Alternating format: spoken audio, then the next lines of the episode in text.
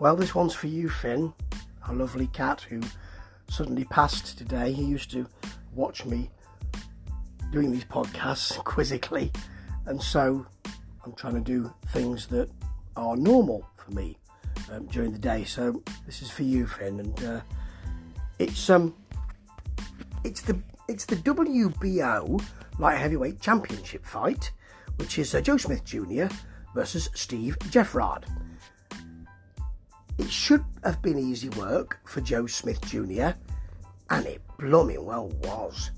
Stopped him in nine rounds, and there's not much to tell here. Geffrard took that fight on um, eight days' notice, I understand, and he came out with the peekaboo, yeah, with a peekaboo defence, quite high defence.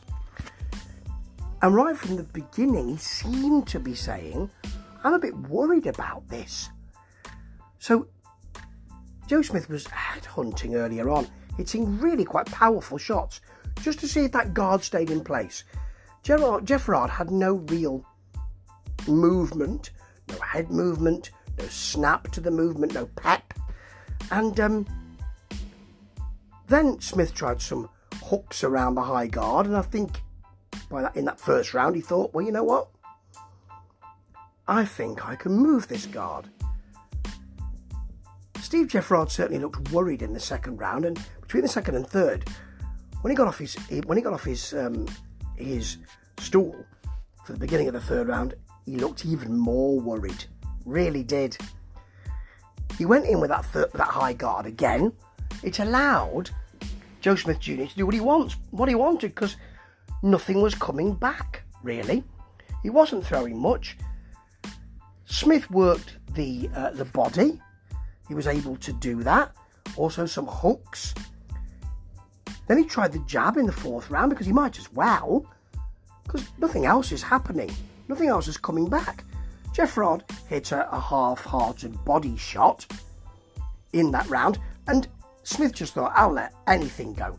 He hit a flurry of punches, some of which landed, some of which didn't, some of which were um, were hooks, some of which were straight shots. Didn't really matter because he wasn't going to get countered at all. Could do what he wanted. In the fifth, Geffrard actually hit his left counter shot, which we were expecting at some point, to no good effect whatsoever. In fact, Joe Smith Jr. just piled in, got through the guard, um, and not too bothered to put him away, really. Comfortable to think nothing's coming back. He will go at some point.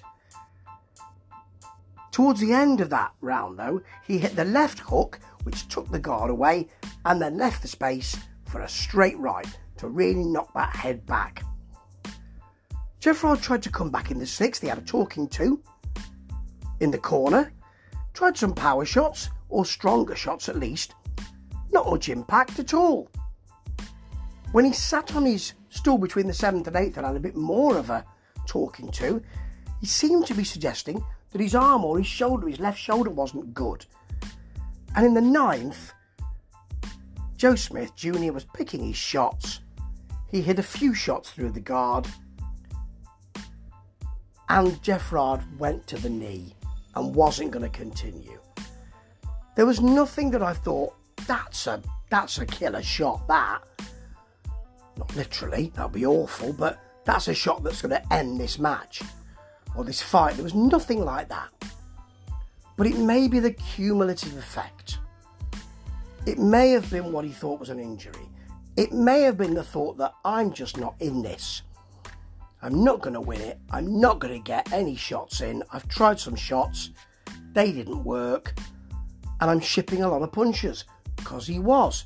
Smith was absolutely on top of his game, but really, it wasn't. It wasn't a challenge for him, so we don't know.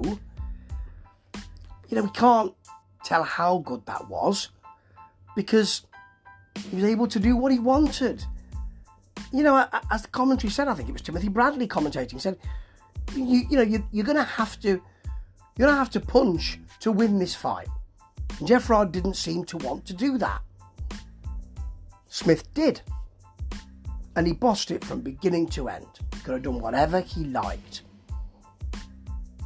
That was a pretty poor match, actually. I know it was eight days' notice, but we do need some punches. Ta ta.